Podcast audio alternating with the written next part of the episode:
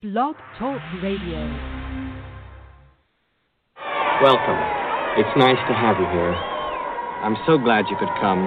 This is going to be such an exciting day. I hope you enjoy it. I think you will.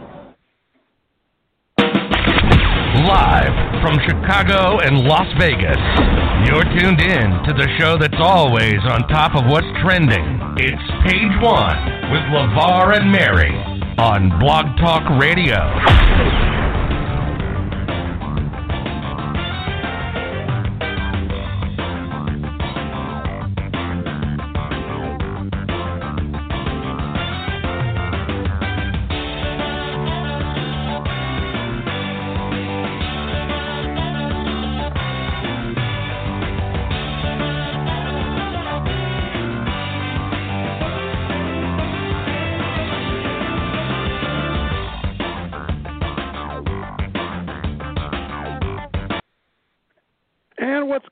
Blog Talk Radio Nation? It is Friday night. We are live from coast to coast, and as you heard, uh, we're here. We're back. Um, technical difficulties last week withstanding, and I hate that because when you have such a good and interesting show, only to have it messed up out of your control. But that's what happens, and we're grateful, thankful that we are back with you. I am LeVar. And of course, as always, I am joined by my good friend Mary. How are you this evening? I am doing better than you are at this point, at least technology wise. I'm actually going to do something rare tonight. If anyone is listening at some point, uh, I am actually going to be kind. God bless it, and open up the phone line. Um, we haven't done it in a while. Unfortunately, some people messed up that opportunity. Uh, but they were in timeout.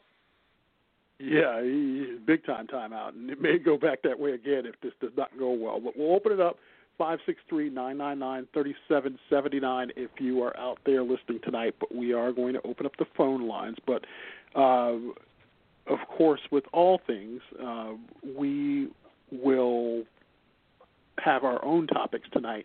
Some things left over from last week, some things from this week. Um, actually, you know what? What was weird was right now, right before this show started, I was actually looking at something that a friend of mine posted. Uh, a good friend of the show, Albert Powell, uh, who is part of PLM family now, and he actually had posted something about albums that turned 50 years old this year. And I think every time I see lists like that or I see stuff like that, it makes me feel like, even though I'm not 50, I'm Old? not in the range. Yeah, but it makes me feel even more 50. So it's like bands such as like the Beatles' Let It Be album turns 50. Uh, Black Sabbath, uh, their Black Sabbath album turns 50. Um, also, uh, David Bowie's album, The Man Who Sold the World, turns 50 this year. Uh, albums like Crosby, Stills, Nash and Young, The Doors, Elton John, his debut album turns 50 this year. Um, Eric Clapton's debut album, uh, also American Woman from the Guess Who, Jimi Hendrix's album, uh, John Lennon, the Plastic uh, Ono Band, that turns 50. Joni Mitchell's album, Led Zeppelin 3, Miles Davis, Bitches Brew turns 50 this year. so if you're a jazz fan, uh, and Van Morrison and Rolling Stones, they all have albums turning 50 this year. That's insane. Um, Yeah, Bitches Brew was my first jazz album, actually. really? I got it on vinyl. Yeah, I have it on vinyl. Hmm. And I did say that out loud. Those sm- those youngins out there, I see this this big record. No, but you know what? disc. Walmart I don't coming Target. back though. Yes, Walmart and Target have been selling vinyl albums, and it's kind of made its return. And I've seen quite a few in the stores. It, it's kind of like a couple of years ago. It really started that retro return. Last few years, you haven't seen as many, but I have seen albums being sold in the stores, which is kind of cool.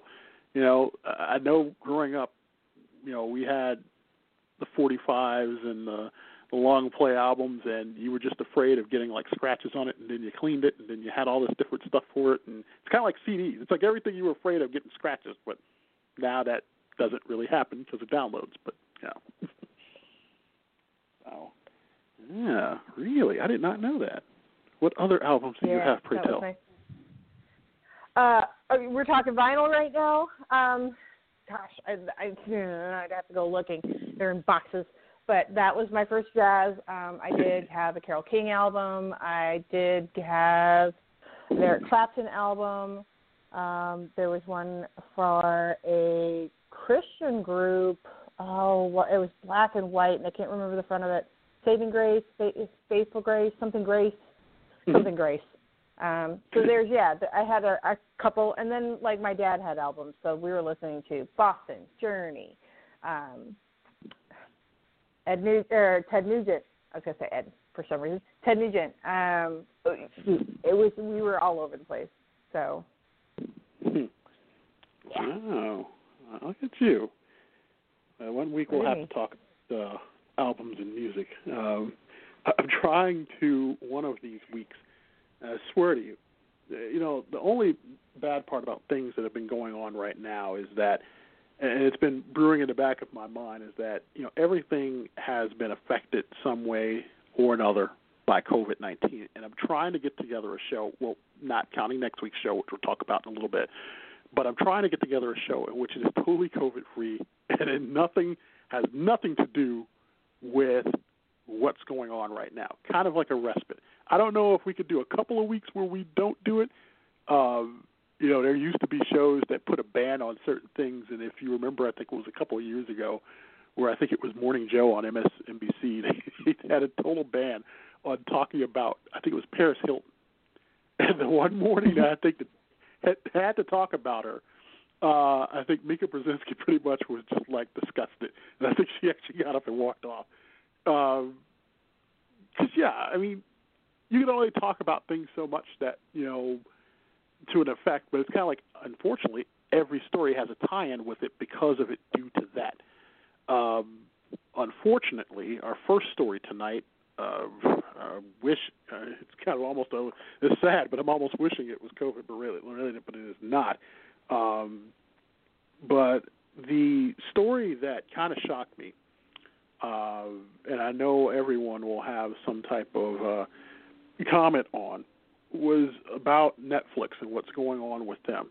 And Netflix, mm. if you have not had a chance to see it, uh, the first time I had heard of it was when a friend had posted something from a father who uh, was alerted to it, and he I thought it was a joke, and I was like, I, I, I'm hoping this isn't true, but unfortunately it was, and it kind of caught fire here over the last couple of days and Netflix actually apologized after thousands called for uh, to remove the film that they say quote sexualizes young girls. Uh, they issued an apology yesterday after thousands signed a petition demanding the immediate removal of the controversial French film Cuties from the streaming platform.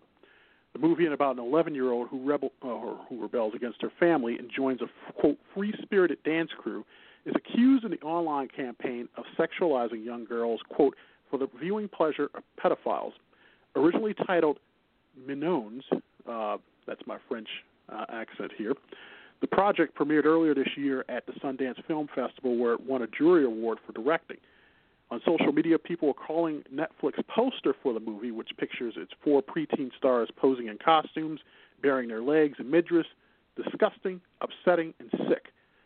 Netflix has apologized for its promotional materials, but there are no plans to scrap the film, which is set to debut globally on September 9th. And in a statement on Thursday morning, they said, We're deeply sorry for the inappropriate artwork that we use for the movie. Uh, it was not okay, nor was it representative of this French film, which won an award at Sundance. We've now updated the pictures and description. Uh, the original plot summary for it, preserved via screenshot in the petition, introduced 11 year old Amy, who, quote, becomes fascinated with a twerking dance crew and starts to explore her femininity. Uh, the Change.org campaign to delete the title had amassed more than 49,000 signatures as of Thursday, and the apology did not go over well. Uh, the director has also uh, talked about it, and it's based in part of her own childhood experiences. And she said this isn't a health and safety ad. This is most of all an uncompromising portrait of an 11 year old plunged in a world that imposes a series of dictates on her. Uh, I last night I because some people had t- took the original photo off or had edited it. Some places still had it. I sent it over to you uh, in advance. And I about yeah, and, and I was like, I couldn't believe it when I saw it, and I was like, uh, no. You know, not only was the writing for uh, the write up for it bad, the whole thing was just awful and stunk. Um, I'll talk more about it, but I want to get your feedback on it. Oh n- well, my first reaction to hearing it was just shock, not shock and awe, just shock. It was it, it angered me, and it was what are people thinking? Like I- it's one thing, and they changed actually. I think they changed the description for the Netflix too. Hmm? They changed the description. So it has nothing to do. Yes, yeah. Actually, I'm gonna I'm gonna pull up what the Netflix one was, um, but it was the whole like the girl about twerking or what have you. Um, Yes. When we um, after we talked last night about it, I went and talked to a friend of mine who has a young girl. Uh, her Mhm. daughter is six or seven, and I said, "What would you think if she was 11 and this came up?" you could see fire shooting out of her eyeballs and and that's just basically it it's the same kind of issue that i was going to have with it which is n- no it's one thing to to love dance and i'm not saying that there's dance competitions where they do wear clothes that i don't necessarily like but i understand why they're wearing it there's a totally different one when it's put on film in a such a way that it's it, it's insane. It's just it's awful. But yeah, they changed it from um to what you said it, the uh, description was about twerking. It now says 11-year-old Amy starts to rebel against her conservative family traditions when she becomes fascinated with a free-spirited dance crew. This It's not movie- much better. Yeah, I, I think it would have flew under the radar, and people wouldn't even have been talking about it if it wasn't for the fact that they not only changed the wording, but that picture that they used for the movie. Well, I- timing on top of that. Yeah, with and everything I'm going looking on right at now this, with, like, and I'm the, like, the children and and children and like human trafficking is getting a lot of attention right now. This is just not the right time for it. no. And, think about. I don't think and- it's the right time for it ever, but No.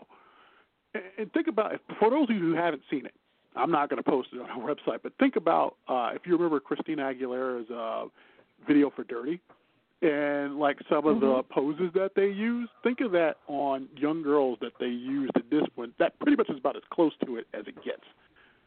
And at first, I think I was thinking, I was like, how did this get greenlit? This is what the movie is about, and, and this is what the, I don't know who at Netflix thought it was like good to change not only that, but to change the picture for it. And I'm like, who who greenlit that? And who thought that that was okay? You know, a lot of businesses, you know, especially, you know, in times like this, it gets really, really, uh, the word I want to use, it gets really sensitive when we're talking about kids and when we're talking about something that is on the verge of anything that's racial. And I don't know if these companies have like uh, committees that actually, and I know they have like hundreds on thousands of shows and movies that they have to push out there. But common sense would have been like, yeah, that's a little racy. Yeah, it, this isn't like this would be like, oh, let's put it out there. People will like it, and no one's going to say anything. No. So I'm still shaking my head at it. It's insane. It's if the person was 16, still not great, but Mm-mm. closer. You know what I'm saying? Like Yeah. the age is wrong. The the description was wrong. The poster was all sorts of wrong. And it was like, okay, if it was an 11 year old gets really into, into a dance troupe and wants to compete, that's different. Okay, I'm still of the I am oh oh I am I, and maybe I'm old school, but anytime I see dance competitions where there are children, and I'm talking I'm not talking teenagers, I'm talking kids, preteens, the tweens, whatever you want to call them, young teenagers, so 13, 14 year olds, doing dance moves that I was doing in a club at 21. to attract a guy, not cool. I'm not saying I'm much better. I was in dance myself, and we did some stuff that we probably shouldn't have done. But I am not comfortable with it, and I never was.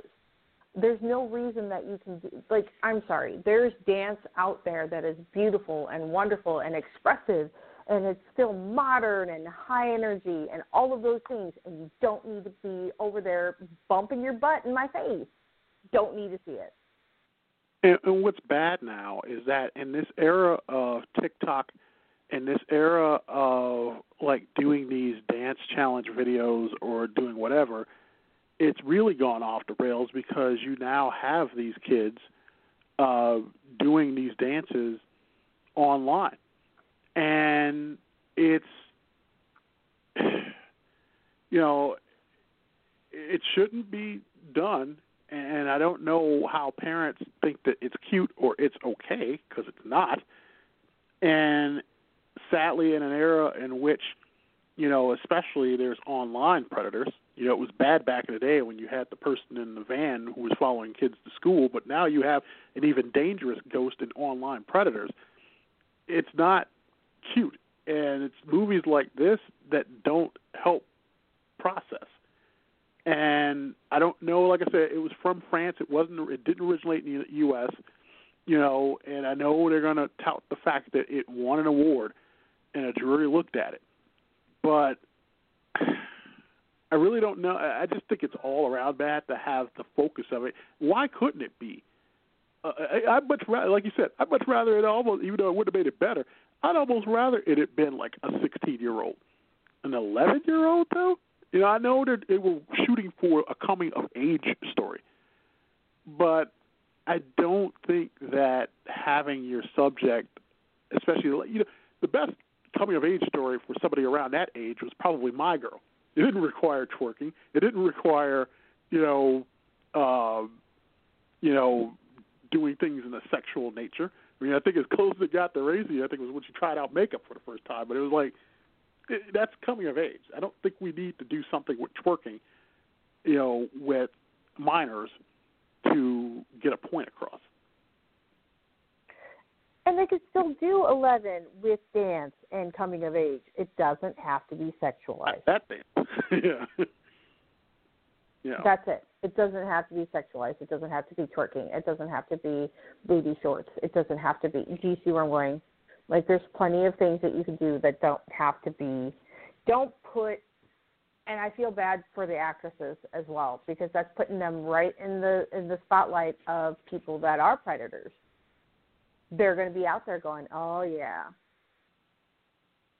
Now what? Now they're going to be creepy people going onto their social profiles.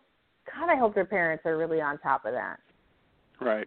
That's there's so many other things on the outside of it, not just the film. And the film might be great. It might be wonderful. It might be heart touching. It might be it might be wrenching. It might be like, oh yeah, let's you know, and all of the things. It might be have all the feels and might be great.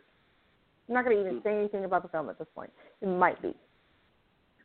Well, nothing but changes. And this is there. where it's dangerous. Is that you have people out there who, like you said, social media, and now the fact that you have these hidden you know predators you know watching mm-hmm. these things you know i recall back in the day when and they, they used to have their grip of reality yeah and and it used to be websites with people with clocks and countdowns to when certain celebrities turned 18 i mean i, I think i recall that with britney spears or lindsay lohan and people who you know couldn't wait till they turned 18 because there was the promise of probably like seeing some things that they couldn't see before. And it's just like really? And it was like this is why a lot of celebrities have issues, especially uh, child celebrities or especially young ladies have issues growing up in front of the camera and being a celebrity in Hollywood at that age is because there's a lot of you know lecherous people out there who look at them grown because they're doing quote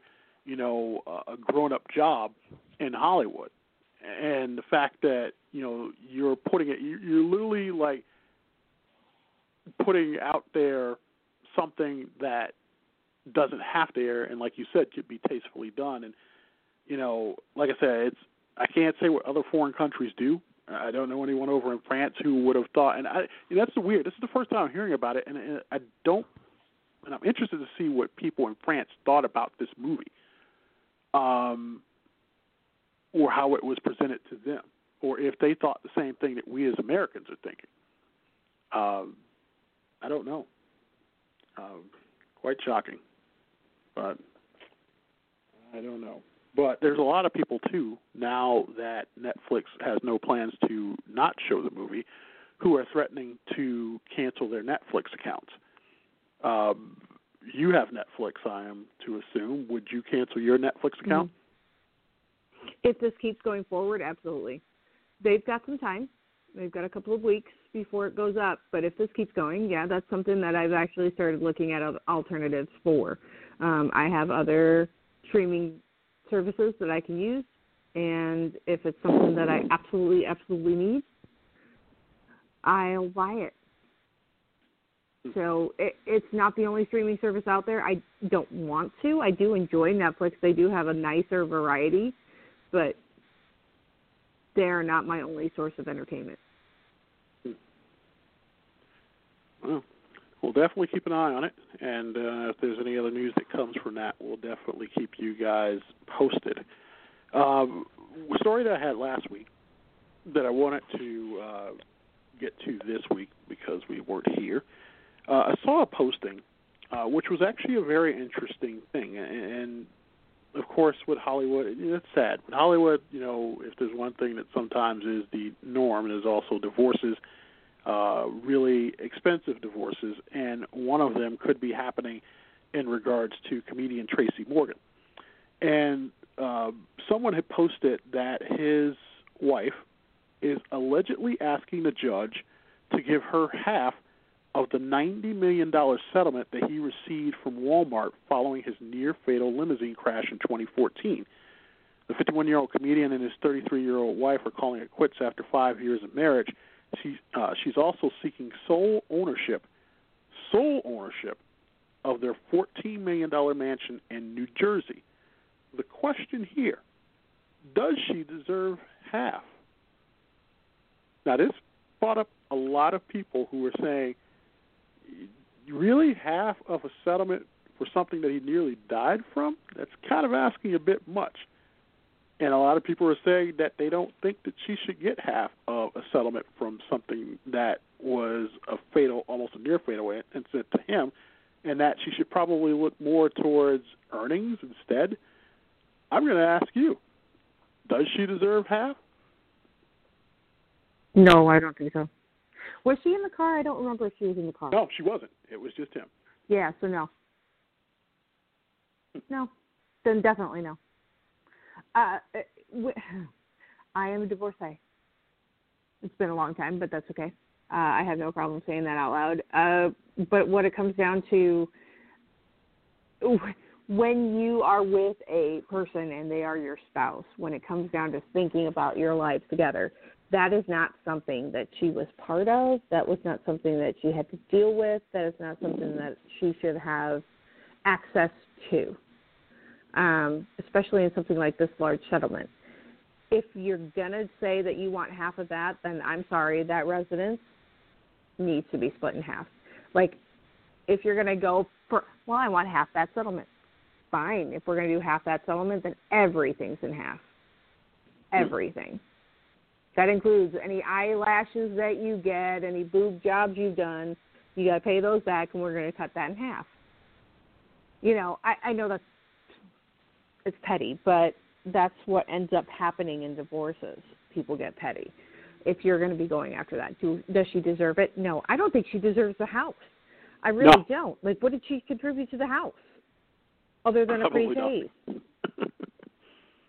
like, she contributed a pretty face to the house at that point. Like, there's a lot of does she deserve? No, no. Here's my thing. But I, I, I am more or less the person that states that during the time of the marriage, anything that is earned uh, in way of like workable earnings, because yes, as the spouse, you are supportive of your spouse and you are there. Uh, anything, yeah, there should be a percentage or half or what have you. That uh, as far as the house, the sole ownership of the house, no. I mean, what gives you right to have sole ownership of the house off of something that he's worked so hard for? I can understand if the judge was like, "Hey, if you're going to sell the house, then yeah, give her some money out of that, you know, because it's a house you guys shared." Now, as for that ninety million that he got, no. Why should he give money from something that he had to go through to hell and back for, you know, in regards to his injuries and to his suffering, only to give half? No, because it's not a workable earning. I mean, this was something that he didn't ask for. You know, I don't think he should have to. I think it should be probably left up to him if he wants to, but no, I don't. No, anything else by law, however you have it, do it. But the ninety million, no, no, no, no. I'm with you on that one. Um, sorry, that's not going to happen. Uh, in other entertainment news, something from last week that we want to catch up on because it seems that uh, you know a movie or that's a favorite of both you and I um, had something added to it. Uh, Blazing Saddles is currently streaming on HBO Max, along with a new introduction that automatically plays before the Mel Brooks classic begins. Uh, it's unsure exactly uh, when the intro was added to the 1974 comedy classic starring the late Cleavon Little and the late Gene Wilder, but it was sometime after the film premiered on the streaming service in July. The intro was added to ensure that the film was put into the proper social context, an HBO Max spokeswoman told The Hollywood Reporter. The situation is similar to that of Gone with the Wind, which was pulled from HBO Max not long after the streaming service was introduced due to outcry over its outdated and racist story and themes. Uh, of course, the 1939 war classic. Uh, it returned in June with additional context and a disclaimer attached. Uh, a little bit more than three minutes long. The intro puts the bigotry and racist language in context and the host says, as the storyline implies, the issue of race is front and center in Blazing Saddles, and racist language and attitudes pervade the film. But those attitudes are espoused by characters who are portrayed here as explicitly small minded, ignorant bigots. The real and much more enlightened perspective is provided by the main characters, played by Cleavon Little and Gene Wilder. Uh, and they also go on to talk about how Richard Pryor was under consideration for the lead role, but Warner Brothers refused due to his substance abuse issues and controversial stand-up routines. But he's credited as a screenwriter. Wrote most, and if you don't know about that, wrote most of the scenes uh, for some of the characters. And is it? this movie has been out for over 40 years. Yes. I think you know where I'm about to go with this. I once, and I told I told Mary the story before.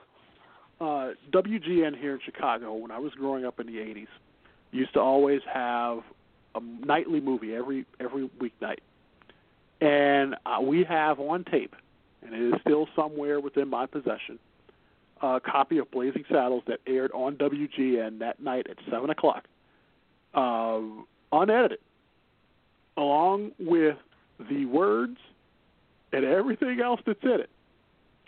A few years ago, I saw it come on uh, Turner Classic Movies, and they had blanked out pretty much everything.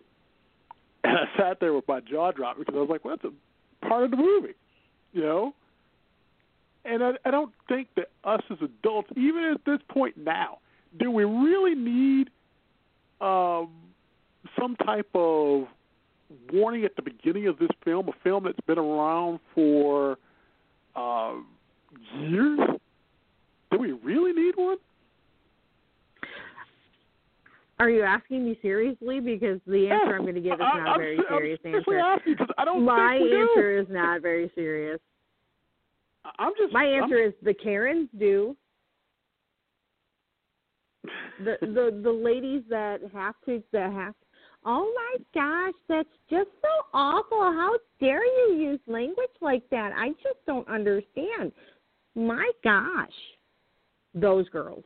Those well, let's get one thing straight. the Parents probably use that language, but that's another story for another day. but Yes. um, but I, I it's it's kind of like the warning on a cup of hot coffee. Do we really need it when we know that it's already hot?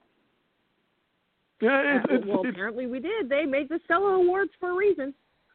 I I mean, what the heck is going to happen when movies years from now? Uh, what was it that uh, Dag- Django Unchained with Jamie Foxx? What the heck's going to happen when that comes out on uh, a movie streaming service? you know, I right. No, I agree know, with you. I agree with you.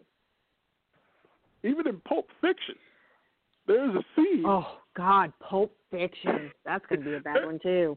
There's a scene where um, what's the name of the person who directed it? Um, I can see his face. Quentin Tarantino. Quentin Tarantino. He even says the N word in a certain part of the scene.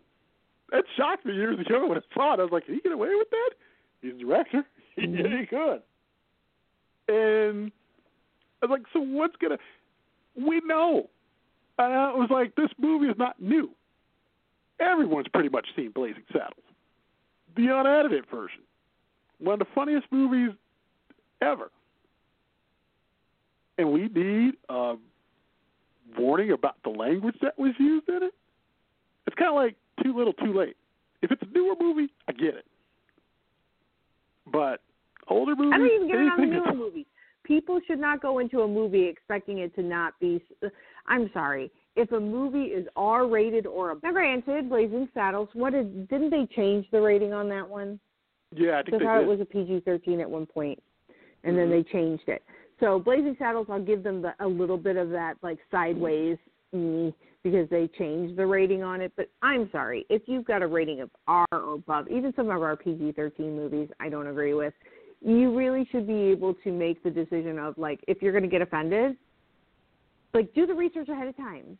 What is this movie going to be about? And then uh, granted, you're not going to know every word of every scene, and if you get offended by it, then be like, hey, I'm not going to watch your movies anymore, and just remember which you know director or production house or whatever, and use your dollars that way. Well, here's the point: if you're going to Blazing to Saddles. I love Blazing Saddles. I'm sorry. I quote the scene where she's up on stage and I sing that stupid song all the stinking time. All the time. At work! I'm tired. I say it all the time. I can't do it right now. But you know what I'm saying? I love that movie. I think it's hilarious. But I also understand I watch that movie as an entertainment thing. Yes, the people that are bigoted and the people that are using the language that are awful, they're also the stupid people, which people that use that language are stupid people. But I'm smart enough to know that they're the stupid people. The main characters bring that to focus and like, hey, hmm this is what it is. This is what racism is. This is what stereotyping is. This is what you think it is. When the I'm sorry, when they're in line, he goes, "Where the white women at?" Come on. You know that's what people think the KKK does. That's what, or the, what, black people did back then, or what the KKK thought black people did back then. Like Well, people it- are brains. Use your brains. you bring up an interesting point though, because you know if people are offended, but the thing is, is that every movie in some way is going to offend you. I don't care how Mm-hmm. probably you know light it is, because you might, you know, there, there was a funny thing. Uh, I, I bring up a friend's reference, but when Joey went to go take his dry cleaning back to this dry cleaner, who was Russian, and the dry cleaner was like, "No, I don't want to take your dry cleaner because the way you." uh you know, because he he's like, well, what's the movie about? When he told him what the new movie was about, he was like, no. He's like, I don't like the way that you portray Russian people. And he's like, well, he's like, what about this movie, this movie? And he's like, uh, yeah, he didn't make a really good point, but it's kind of like it's every movie is going to offend someone of something at some point. And that's the point. And if you're easily offended, don't go to the movies because I got I got news for you. you're going to be offended by something when you go.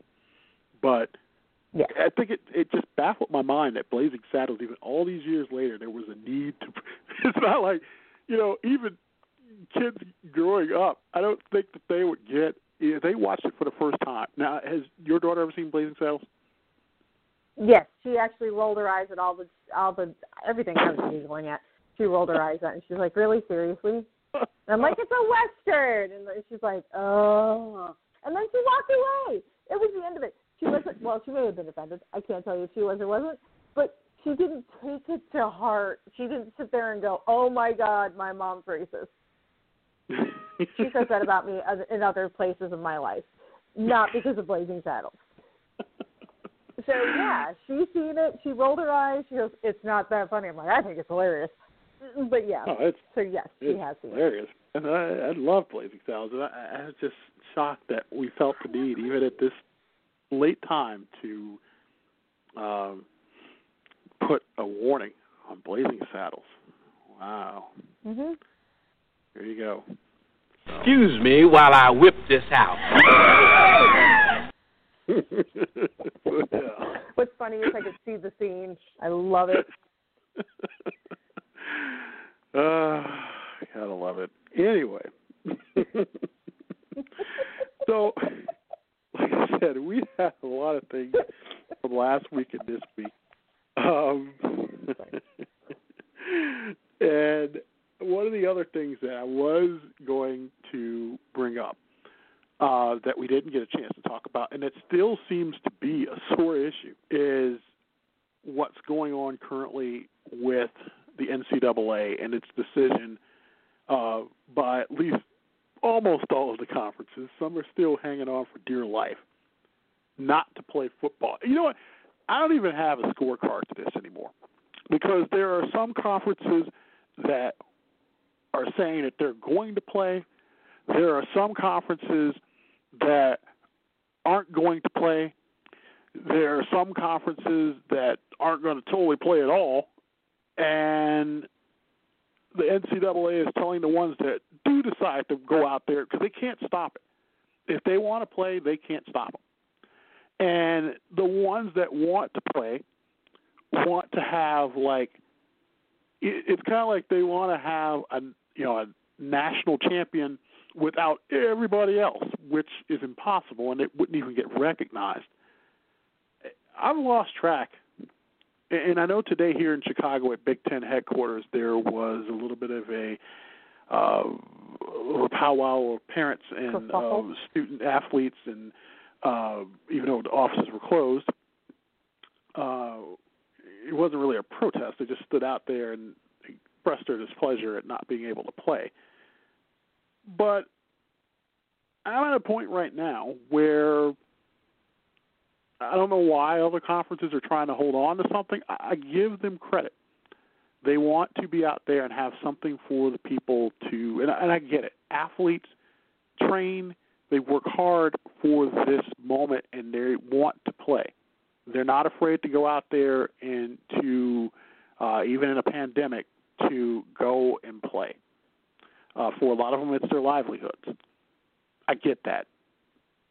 But as I was talking to Mary here, I said, you know, one of the things that with the NCAA, just as what's coming up with football, what you're seeing in sports like hockey and basketball is that they're in quote bubbles right now, which is why you don't have an outbreak of cases.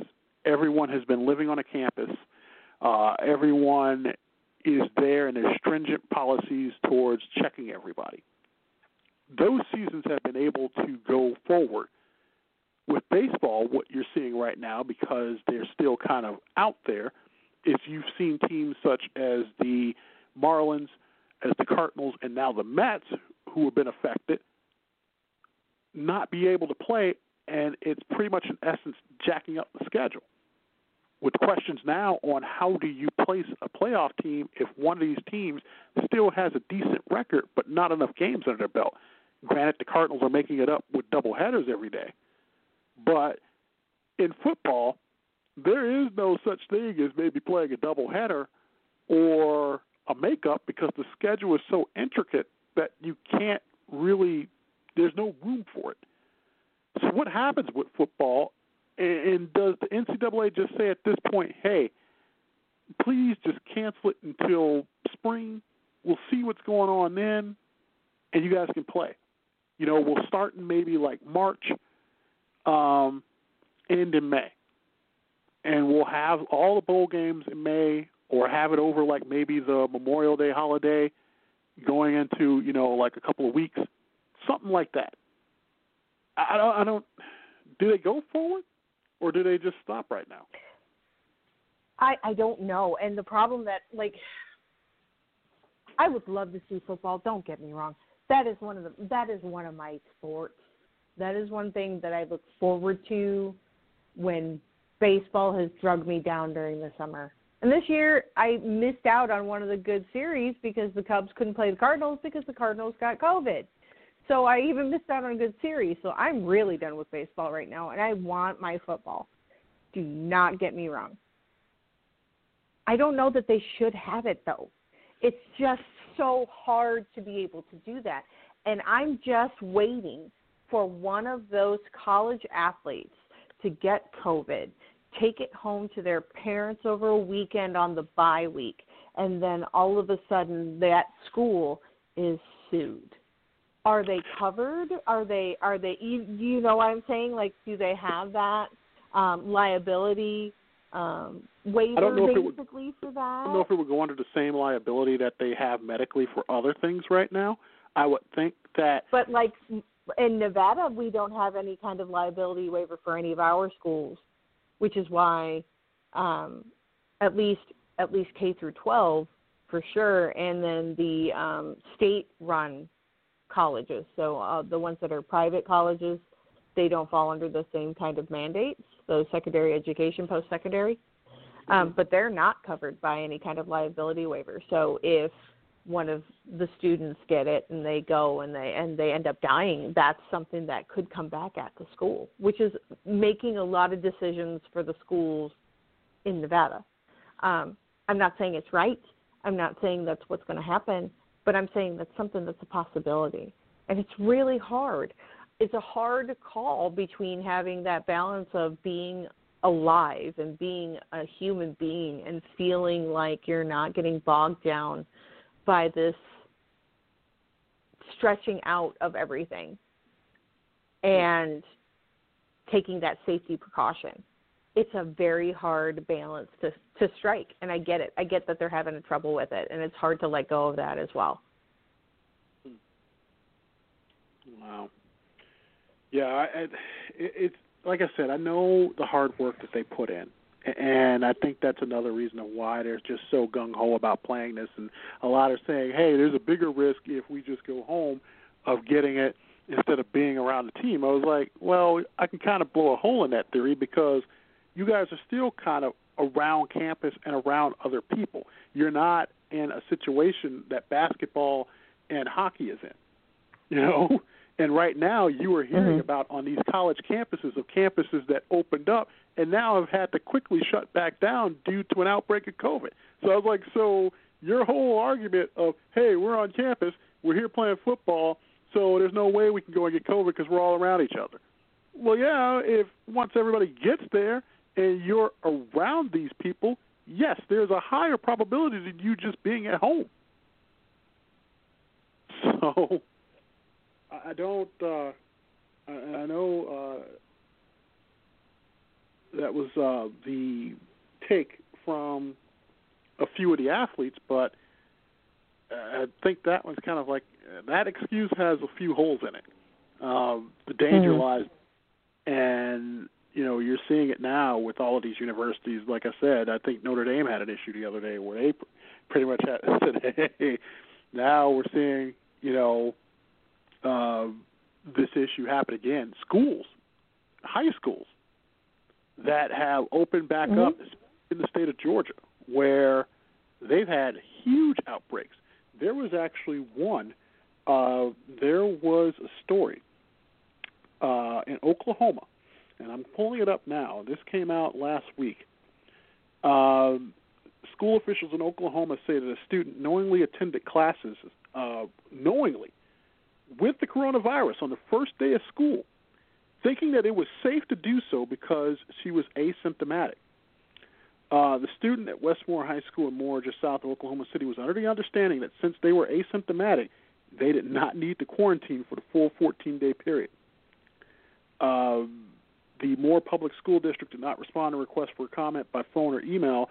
It said in a letter to parents that school nurses have completed tracing within the school to identify students and staff who may have been exposed to the virus through close contact.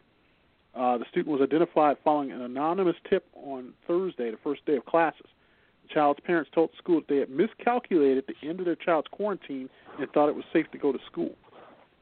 So just think of anyone else that, quote, miscalculate um, going, and this is college, and they're around players or at a party. And I think some NCAA institutions said, "Hey, don't even go out partying." Um, Mm-hmm. Have made it pretty much. Um, I think some places were threatening to cut this or uh, suspend them if you go out partying. So that's why I was like, football is going to be really hard to do, and you're in front of, you know, you're on that line with other people, you know, and you're being tackled, close contact.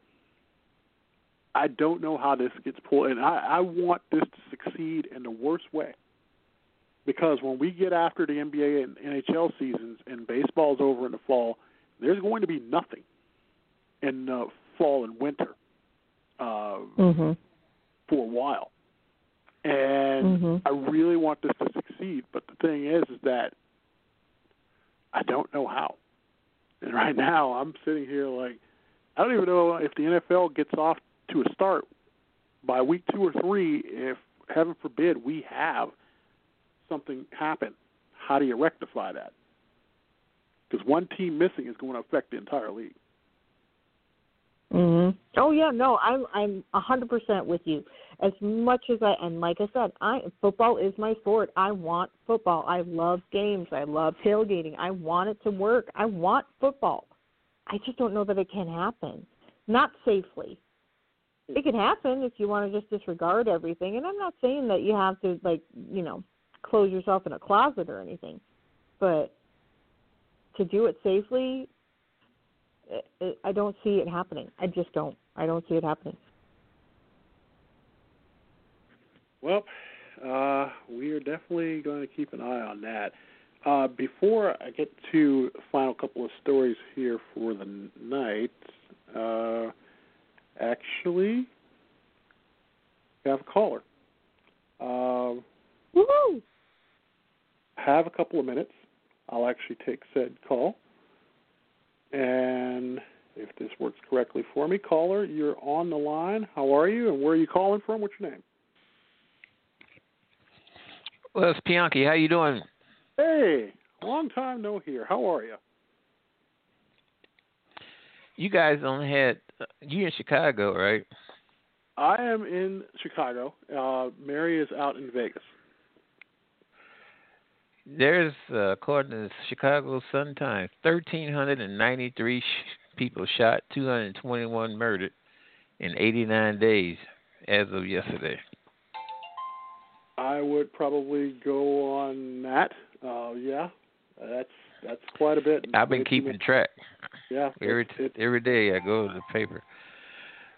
But on the uh, school, my grandson attended LSU. Mhm. and they're going to have physical classes. Matter of fact, that's, I just asked him the question. He's texting me the answers now. But uh, he's got some classes on uh, that's going to be physical. Then you're going to have some that's going to be online. some are going to be a hybrid. Uh, being at LSU, I know that's a big, huge football school. Uh, how does he feel about the probability of football this year? Well, my grandson plays for the baseball team. Well, he's kind of sad that uh, that got screwed up. But Yeah. you know, some teams, some uh, leagues are playing baseball. Uh, little leagues, uh, say us.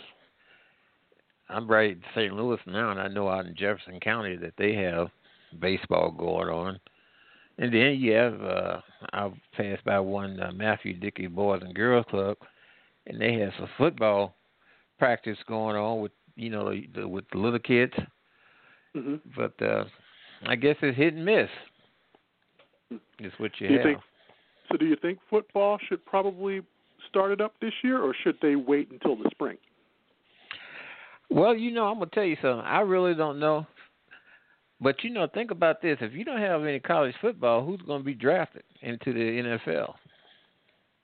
That's the, that's another good question. And I, I was like, it's kind of almost like right now with the NBA. You see everything's getting kind of pushed further back, especially with uh, drafting and with the NHL and with drafting and everything's going to be starting at a later date. I, I don't know how it goes, and, that, and that's the one big. And I know that's why the foot, college football players are concerned because that pushes back their money making ability until a far later date. And with the NFL starting on time this year and college football, if it doesn't, then that's a kind of a huge gamble. Um, I don't well, know. You, well, you know, you look at the college football like LSU, well, the revenue from football, in particular, pays scholarships for other sports. Yeah. And uh, to a le- lesser extent, basketball, but that football stadium looks like a mountain when you drive up to it, and it's huge. So I don't know what to say. It's going to be very interesting. Yeah, it, Uh, it will be an interesting yeah. time. And Now there are schools that are open physically in the area, and then some are trying to figure out what to do. Me myself, I think it should be left up to the parents. Uh, I just read where a Swedish epidemiologist said that masks are dangerous. then you hear some others say that it's not. I think Fauci made the statement that it's okay to wear a mask to go vote physically. So uh, I know one thing: people are afraid. Is all get outdoors, uh, and I think that's because of the education system we have here in the states. Uh, you know, I was coming up through school. We learned these things. Matter of fact, I might have told you before. I don't know, but I remember they used to have measles parties, and uh, you know, parents would bring all the kids over to one person, one child's house that had the measles, where all of them could, you know, acquire it and get over it. So, uh, I- I know they've had COVID parties already, so it's it's happening again. What's old is new again. yeah, and, and you know, here's the thing too. The human genome has been exposed to what over 320, 340 trillion viruses in its existence, and we are in contact with those uh, little creatures all day long, every day in our lives. And uh, uh, the human uh, human being has done pretty well for the length of time that it's been here on Earth. And I think that it knows how to handle things, and I think it would do well if uh, you know people let it do its thing. Well, it's something that we'll definitely see, especially with an upcoming uh, fall flu season and then the threat of uh, another breakout of this. And like I said, it's all it's pretty much just a, a wait and see. But you know now, some parts of the world is already in their winter season. Uh, mhm. Down in South Africa, down in the southern hemisphere, it's wintertime there. Uh, in New Zealand, I talk to a guy every Sunday. It's wintertime there, and they're not experiencing any uh, thing out of the usual than what they have already during uh, you know summer when it was March for us. It was summertime for them, March and spring. So let's see what happens. I don't think I can say. Now I tell you one thing. This is going to put some awareness is that people need to maintain their body health. Uh, all the things that go along with uh, prevention, uh, people need to get back into the mode of eating healthy, exercising, and not indulging in those things that compromise your immune system, thus compromising your health. What do you think? Uh, you know what? There's a lot to that because if you notice, and I'm pretty sure Mary can jump in here, is that with a lot of people, uh, the ones who have been really sick or who have had the most issues have been people who have had underlying health issues. So I mean, there's nothing wrong with being healthy and eating healthy. Uh, as they say, it won't hurt you. So, And you know, grandma used to say One more hey, thing. When you look at the number of cases, the percentage of cases to death in the United States and the world, they're about the same. It's about three percent, uh, three and a half, four percent, and I think that's pretty good. That's including all the countries in the world compared to uh, the United States. So, uh, for people to say that we're not doing the things necessary, well, that's like saying that the rest of the world is not doing anything uh, that's necess- uh, doing things necessary either. I think we're doing a good job. But like I said before, there's a lot that could be done better, especially along the lines of people being healthier than what we presently are. Well, anyway, thank you for your service.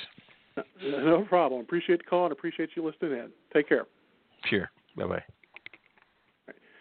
So yeah, so I mean, it, it's it's pretty much a thing where I think it's going to be, it's as with anything, it's a wait and see approach. Nothing wrong with eating healthy. My grandmother used to say that. Actually, I looked up something that was going to be one of the stories I was going to talk about with how Hollywood Brown bulked up 23 pounds in two months just to get healthy to play for uh, football here uh, for the Ravens. You'll have to actually look that up and what he ate. It's it's an amazing thing where he pretty much had to uh he couldn't down his normal 20 pieces of nuggets and a McDouble cheeseburger and a sweet tea in one sitting. Let's just put it that way. Right. you had a 4,000 No, calorie I, diet. and, and and he's right. I mean, it's it's not just about eating healthy. It's not just about being healthy. It's also about remembering to be hygienic. yes. Um, washing your hands. Everybody's become too reliant on. Well, we have hand sanitizer. That only helps in the short term. Like I'm not saying don't use it. Please do. Um, hand sanitizer is great, and I am coining that. So if you steal it, that it was mine first. Um, but yeah, no, it's great to have, but the, you shouldn't rely on that. Good old fashioned hot hot water and soap, people. Like it's amazing when you go to the bathroom. Wash your hands afterwards. Don't touch your face. People are dirty. People are just dirty, and they need to. And this has brought it to light. Like, hi, don't touch your face. Look at that. It's amazing. You don't get sick. So well, you know it's I- when I they have to agree. now living signs- healthy, being healthy. Right. And I was going to say, you know, it's sad when they now have to put up signs specifically in the bathroom for people to wash their hands. Which is funny because there's si- those signs. There's signs in the bathroom, and uh, I, okay, so as part of my job, I notice things. Um, though there were signs in the there were signs in many bathrooms that said employees wash your hands after using. But why does it have to only be employees? right. I always wondered why it said please wash your hands, like employees, please wash your. hands. Why did it have to just be employees? It should be everybody. Like, don't touch stuff. Don't. What are you doing? I I'm I'm a germaphobe. That's part of my job though. So I was always before this all happened. I didn't touch things. I didn't share pens. I didn't like if somebody touched my stuff. It was wiped down. I'd had hand san, hand sanitizer with me. I had soap with me. There like things were. I'm already doing those things. Like the mask and the face coverings is a new one, but everything else was basically already being done. People are gross. Yeah, no, I, I know. I see it. I'm including myself. People are I see gross. it. I see it. So it's it's insane. Uh, but the clock on the wall is telling us that we're running out of time a little bit. Did you have any shout outs this week? Uh, I don't have a shout out, but I do want to bring up an issue. Um, one of the things that I did want to talk about last week that we didn't get a chance to was um, the suicide prevention hotline. Um, if you are feeling like you, and it's tough, people are, are dealing with a lot of things right now, and it's crazy, and there are a lot of emotions out there that people aren't holding on to, or they are holding on to and they shouldn't be. Um, please, please, please reach out. Um, go online. There are ways that you can chat online. There are ways that you can do it um, just quickly through the phone, um, texting. You don't even have to talk to a specific person, but there is somebody there. Please reach out. There are people that care about you, and suicide is not. It might be an answer for you in your mind right now, and I know how few people get to that point, but it's not an answer for the people that are around you. It leaves a bigger mess than than it solves. So please, please, please, if you're feeling that way, people care. Indeed. I, I echo that, and I echo my dear friend's sentiment there. So definitely just utilize the resources that are.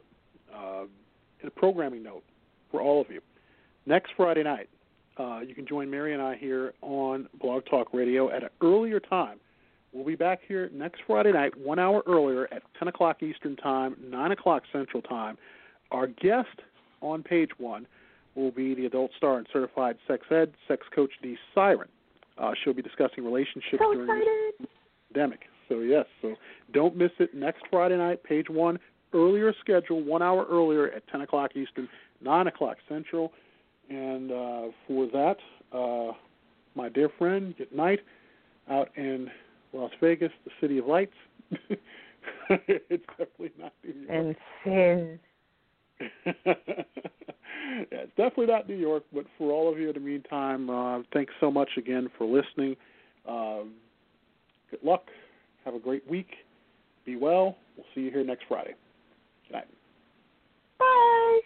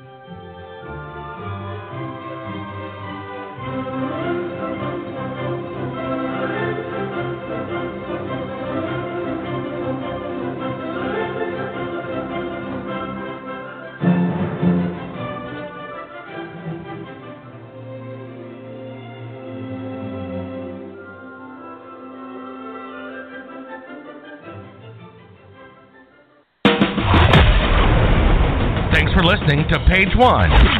Don't forget to get the latest show info on Twitter at News Comment BTR and add us as a podcast on Apple.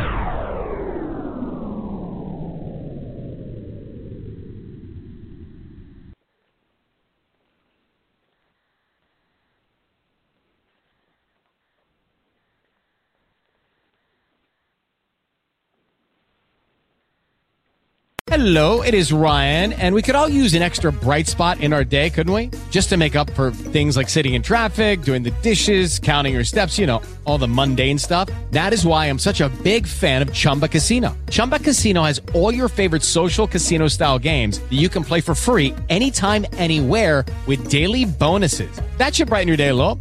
Actually, a lot. So sign up now at chumbacasino.com. That's chumbacasino.com. No purchase necessary. VGW Group. Void were prohibited by law. See terms and conditions. 18 plus. Join us today during the Jeep Celebration event. Right now, get 20% below MSRP for an average of 15178 under MSRP on the purchase of a 2023 Jeep Grand Cherokee Overland 4xE or Summit 4xE. Not compatible with lease offers or with any other consumer incentive offers. 15,178 average based on 20% below average MSRP from all 2023 Grand Cherokee Overland 4xE and Summit 4xE models in dealer stock. Residency restrictions apply. Take retail delivery from dealer stock by 4 1. Jeep is a registered trademark.